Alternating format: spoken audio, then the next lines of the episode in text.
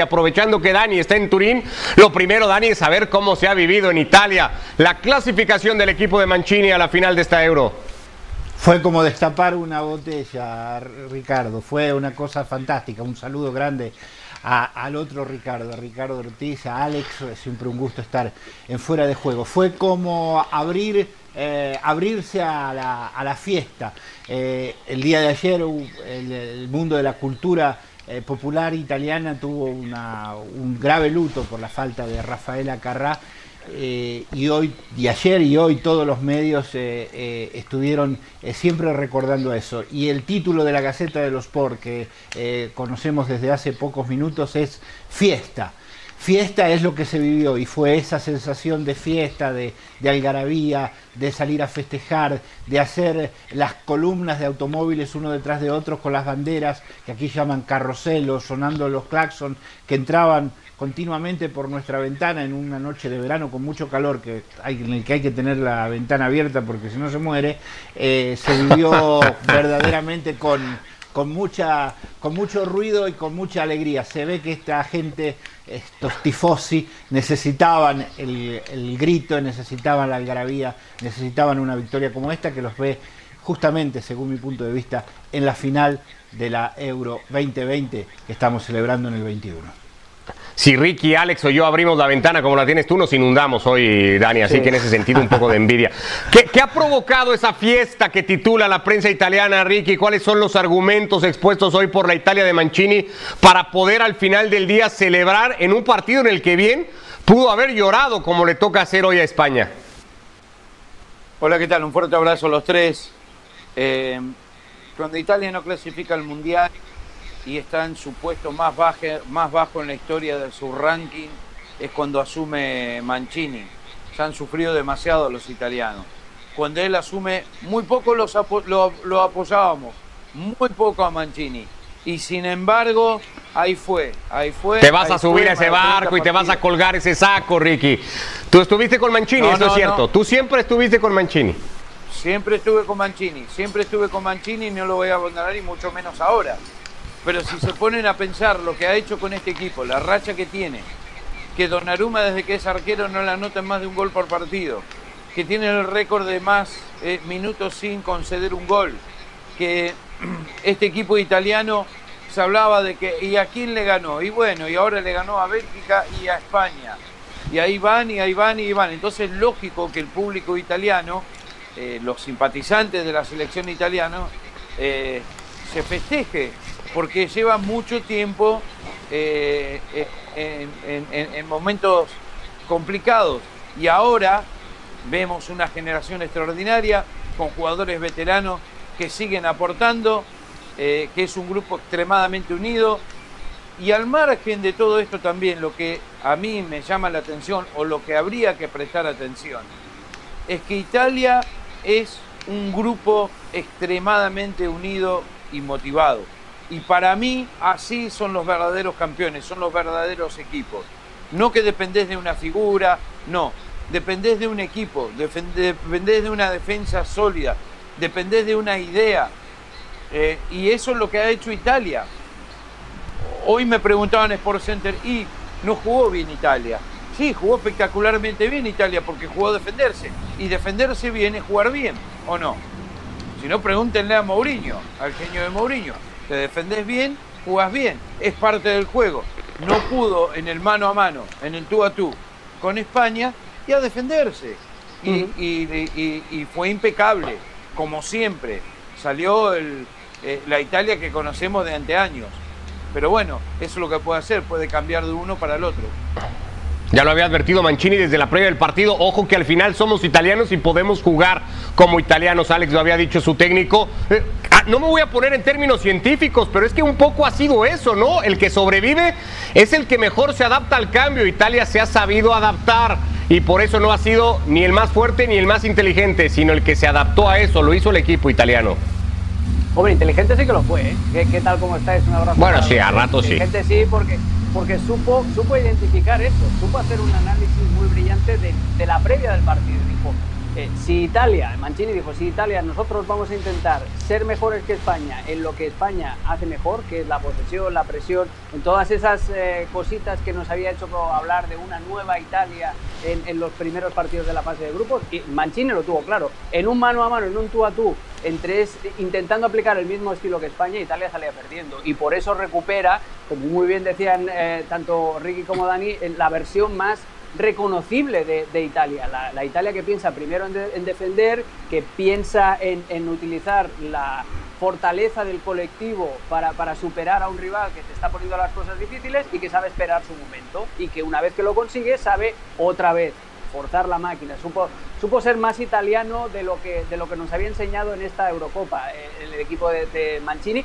aunque ya había dado algunas pistitas, ¿eh? si os acordáis, había cerrado algunos partidos ya con defensa de tres, ya decíamos, cuidado que Italia tiene las dos posibilidades, tiene el traje nuevo que se acaba de comprar, que es ese traje que le sienta muy bien, pero claro, luego también tiene el traje de las bodas, el traje que se pone en las grandes ocasiones, que es el que sabe que le queda, bueno, que le tiene hecho a medida, y eso es lo que hizo Italia. Italia miró el armario hoy, vio que si buscaba algo moderno, un look moderno, nadie podía superar lo que iba a presentar la España de Luis Enrique y tiró de clásico y vaya, sacó el, traje de las bodas y le salió muy bien, pero de todas maneras fue un, partido que yo creo que los dos equipos se pueden ir con la cabeza muy alta y es un partido grande de Eurocopa, de esos que nos van a hacer recordar durante mucho tiempo la, rivalidad entre estos dos equipos. Sí, con, muchas cuentas pendientes, más las que tenía Italia sobre España que viceversa, por más que tal vez la más reciente caía del lado de Italia. ¿Dónde encuentras los principales méritos, Dani, hoy de lo que ha propuesto Mancini? O no sé si más bien de lo que ha ido cambiando Mancini, porque no sé si ahí es donde empieza a ganarlo la selección italiana, en los movimientos que va haciendo sobre el partido.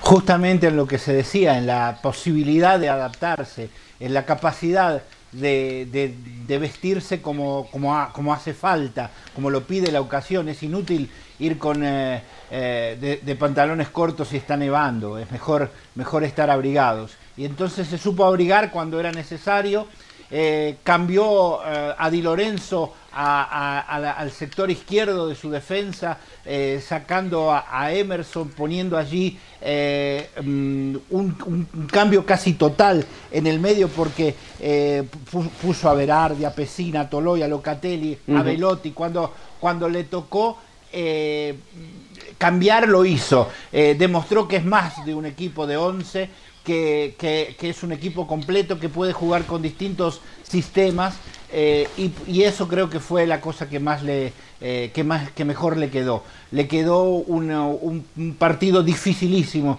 Yo creo el más difícil eh, de toda la era Mancini y supo estar a la altura porque para ser campeón también hay que saber sufrir no Dijo Bonucci después del partido en 32 partidos, refiriéndose a la racha sin perder de Italia, nadie nos puso las condiciones más difíciles que hoy España, reconociendo el partido hecho por el equipo de Luis Enrique Alex, que para, hablar un poco ahora de España y, de su eliminación en semifinales, con esta sensación del deber cumplido, un poco a lo que se ha referido Luis Enrique, ¿se tiene que quedar con eso o el desarrollo del partido deja un poco también la sensación de una Oportunidad perdida por las fallas de Oyarzábal, evidentemente la tanda de penaltis que le hubiera supuesto de encajar Olmo, pues la ventaja eh, tras el, fallo de Locatelli. ¿España deja pasar una, una oportunidad hoy con Italia?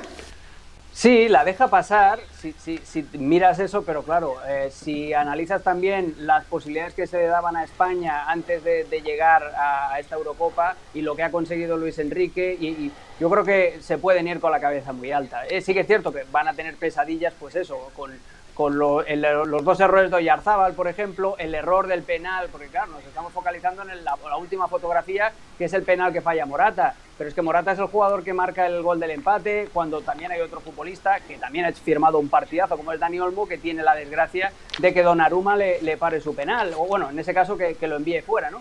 Eh, es, siempre que pierdes tienes la sensación de, oportunidad perdida, pero yo creo que Luis Enrique, y además ya lo ha dicho, eh, se tiene que quedar con lo que ha logrado este equipo, la media de edad que es bajísima, eh, Dani Olmo, Pedri, eh, Eric García, son jugadores extremadamente jóvenes, el propio Unai Simón para ser arquero, hay muy pocos veteranos en la selección española. Y lo que decía antes Dani y, Ricky del grupo de Italia también aplica a España. Eh, es un grupo unido, es un grupo cohesionado, entonces sí, se van a quedar siempre con esas fotografías o con la que tiene Morata en la prórroga también, que no atina al, disparo, eh, ese par de apariciones de Gerard Moreno, claro que se van a acordar de eso, pero en líneas generales el, el torneo de España ha sido sensacional, hoy además hacen un muy buen partido tácticamente, solo les falta eso, lo que les ya les faltó en los primeros dos partidos, invocar un poquito más de cara a gol, pero el invento del falso 9 ha sido, ha sido un partidazo, porque además ha sido un diálogo táctico, esas respuestas de Mancini, de cómo a los 15-20 minutos ajusta las marcas para meter a Varela, que había arrancado el partido con Pedri, lo mete a, marcar a Busquets y ahí se le empieza a hacer un poquito más bola el partido a España, los contragolpes, la apuesta por Chiesa. Ha sido un partidazo y claro que España se va a ir con esa sensación, pero es que si hubiera pasado España, estaríamos hablando de que Italia también hubiera tenido motivos para, para irse con, con eso, con la cabeza alta. Tácticamente, eh, perdónenme, solo para agregar esto a, que, dice Alex, que me encuentra completamente de acuerdo.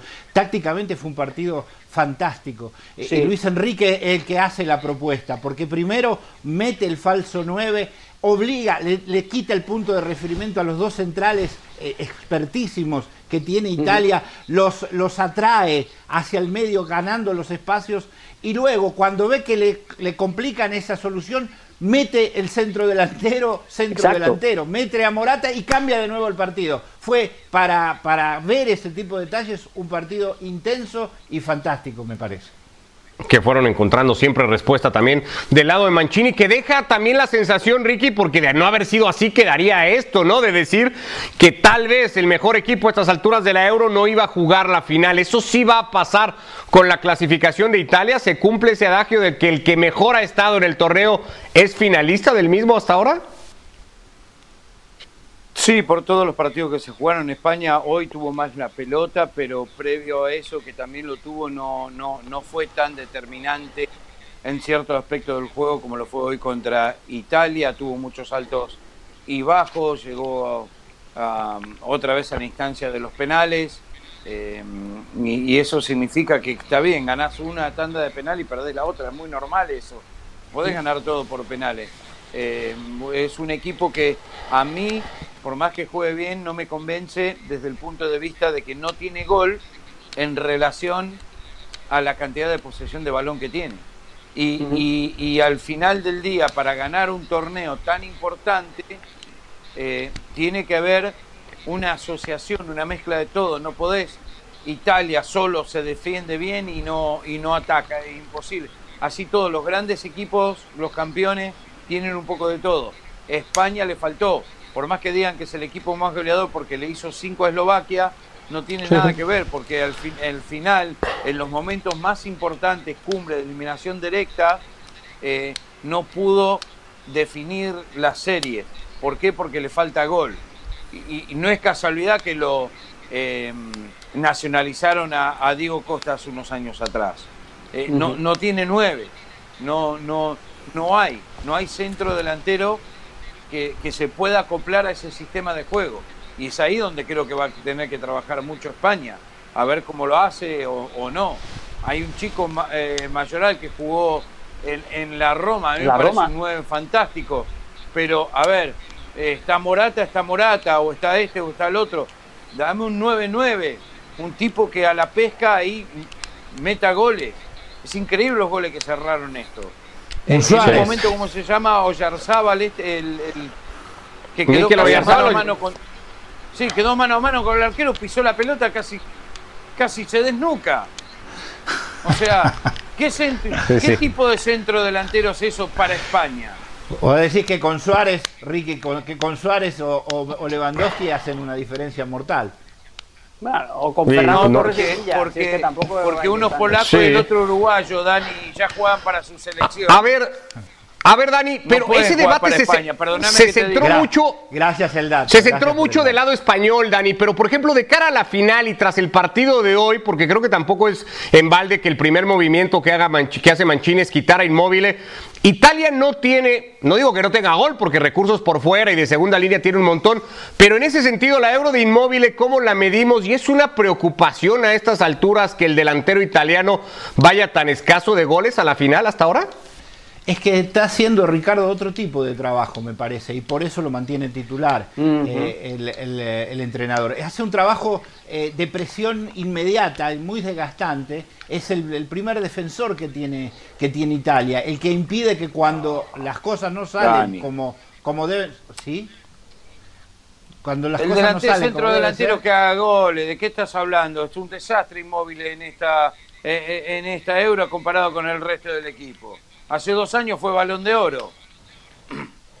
Un poco más lo pone de central junto a Chiellini y Bonucci.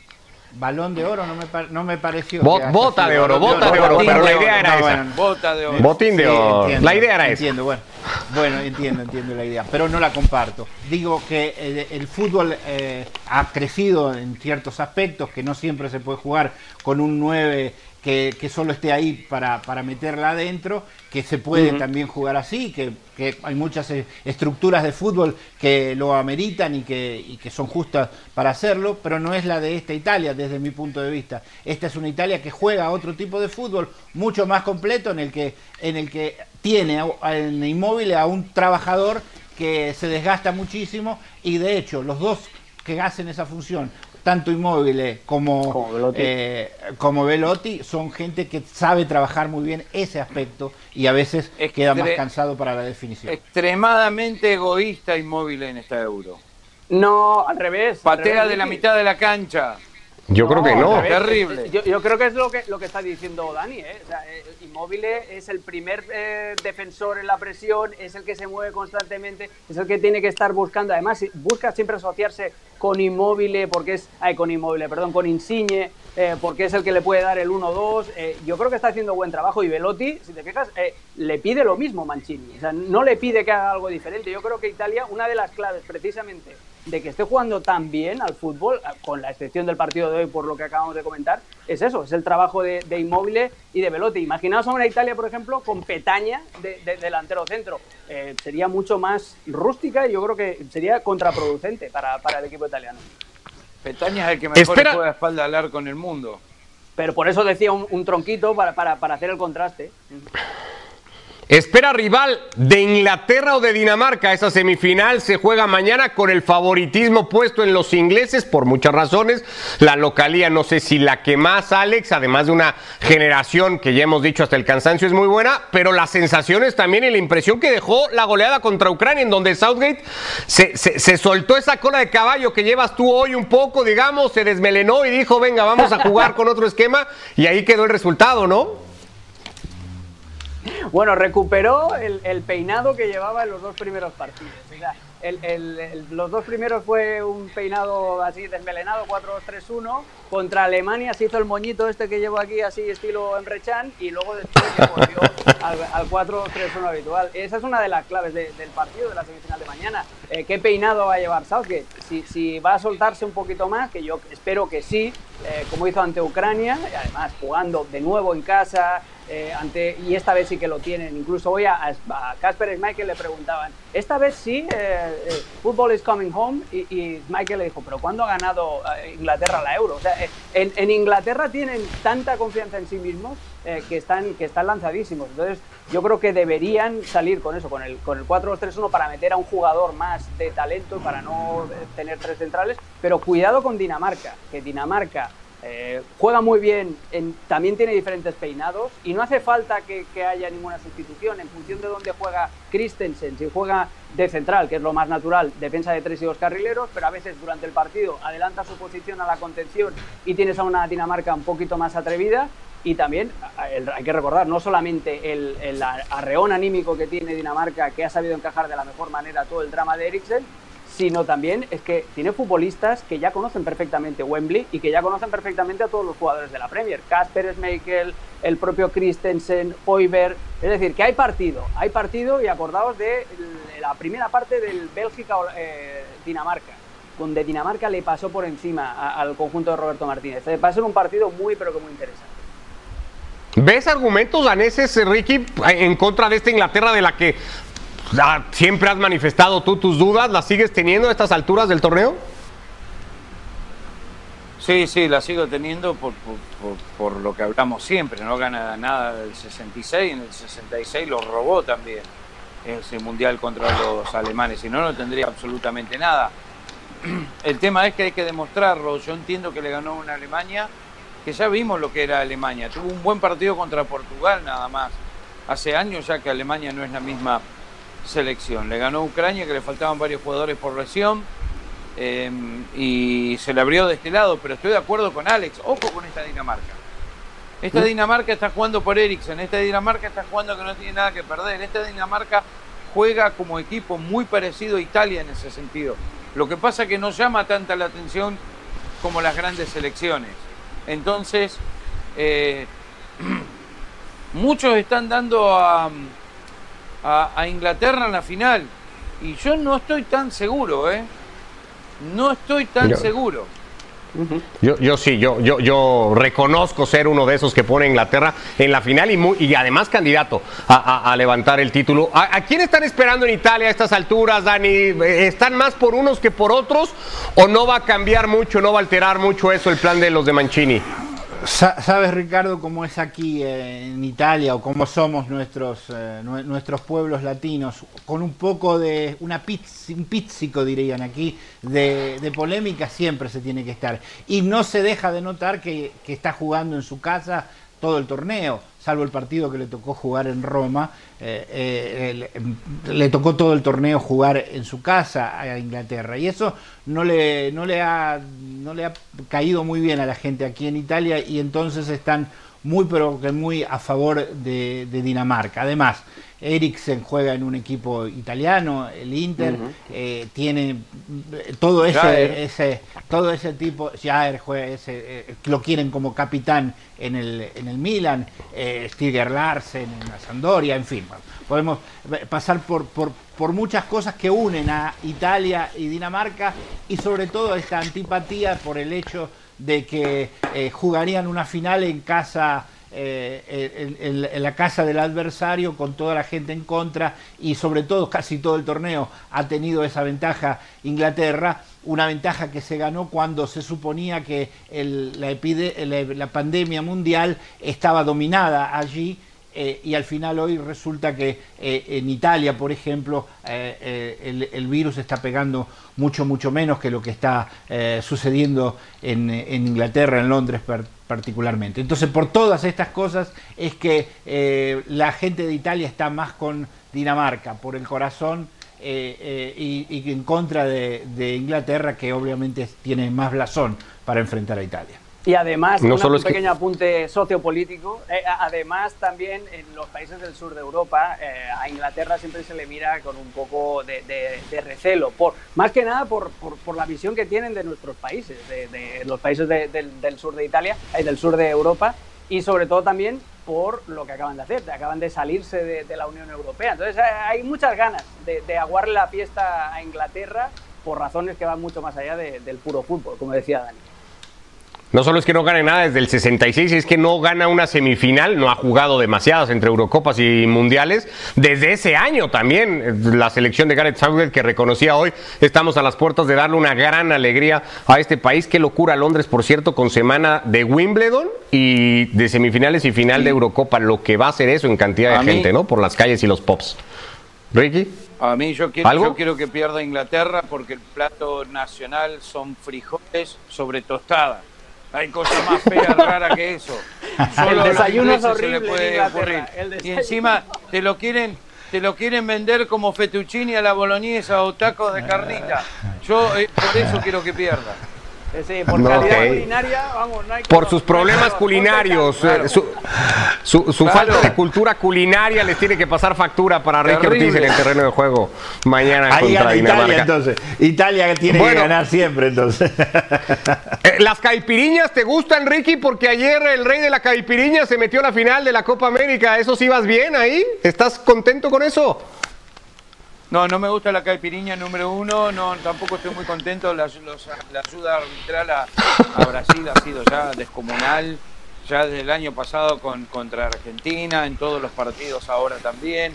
Eh, venden a, eh, vienen vendiendo a Brasil como que fuese la última botellita de agua en el desierto del Sahara, y yo creo que no es tan así.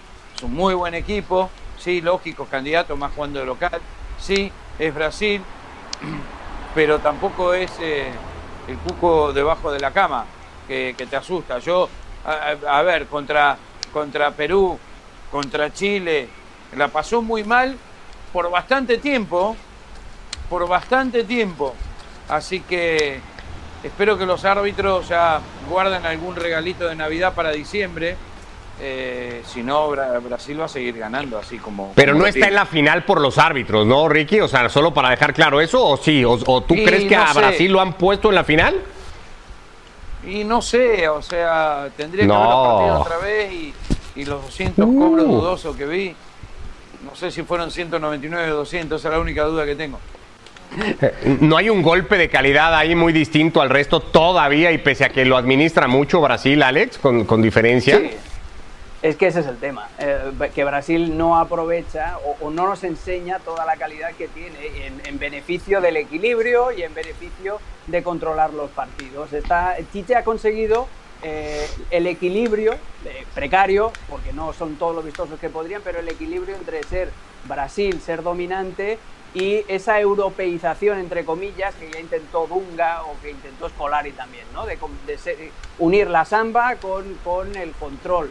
Y, eso es lo que ha unido perfectamente Tite desde que, desde que llegó. Es que solo ha perdido un partido y fue eh, contra Bélgica en los cuartos de final del Mundial. Y, y nada más. Entonces, eh, eh, sí, juegan mm, menos vistoso de lo, que, de lo que querríamos, sobre todo cuando ves la nómina que tiene, especialmente del centro campo hacia adelante, pero ganan y, no necesitan más. Y, tienen a un Neymar que tiene esa sensación, ahora sí, y además supongo que, y eso es algo que dijo Ricky, tiene toda la razón, en, en, fuera, en E ESPN FC eh, hace un par de horas, eh, claro, Neymar no ganó la Copa América de 2019, se la perdió y tiene esa espinita clavada y la sensación que tiene ahora mismo uno cuando está viendo el partido de, Brasil es que cuando la agarra Neymar le va a hacer un túnel cuando y como quiera al rival que se le plante por delante. Nada más que con ese factor diferencial ya y administrando con cuentagotas la calidad del resto, eh, Brasil, Brasil ha tenido bastante para plantarse la final. A ver qué es lo que le toca y si es con Argentina mejor, porque va a ser un partido mucho más exigente.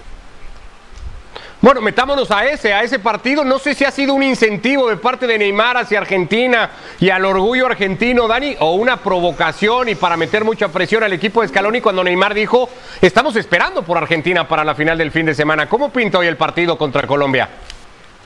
Ah, pues, va a ser como, como cualquier semifinal, eh, un partido complicado para, para Argentina.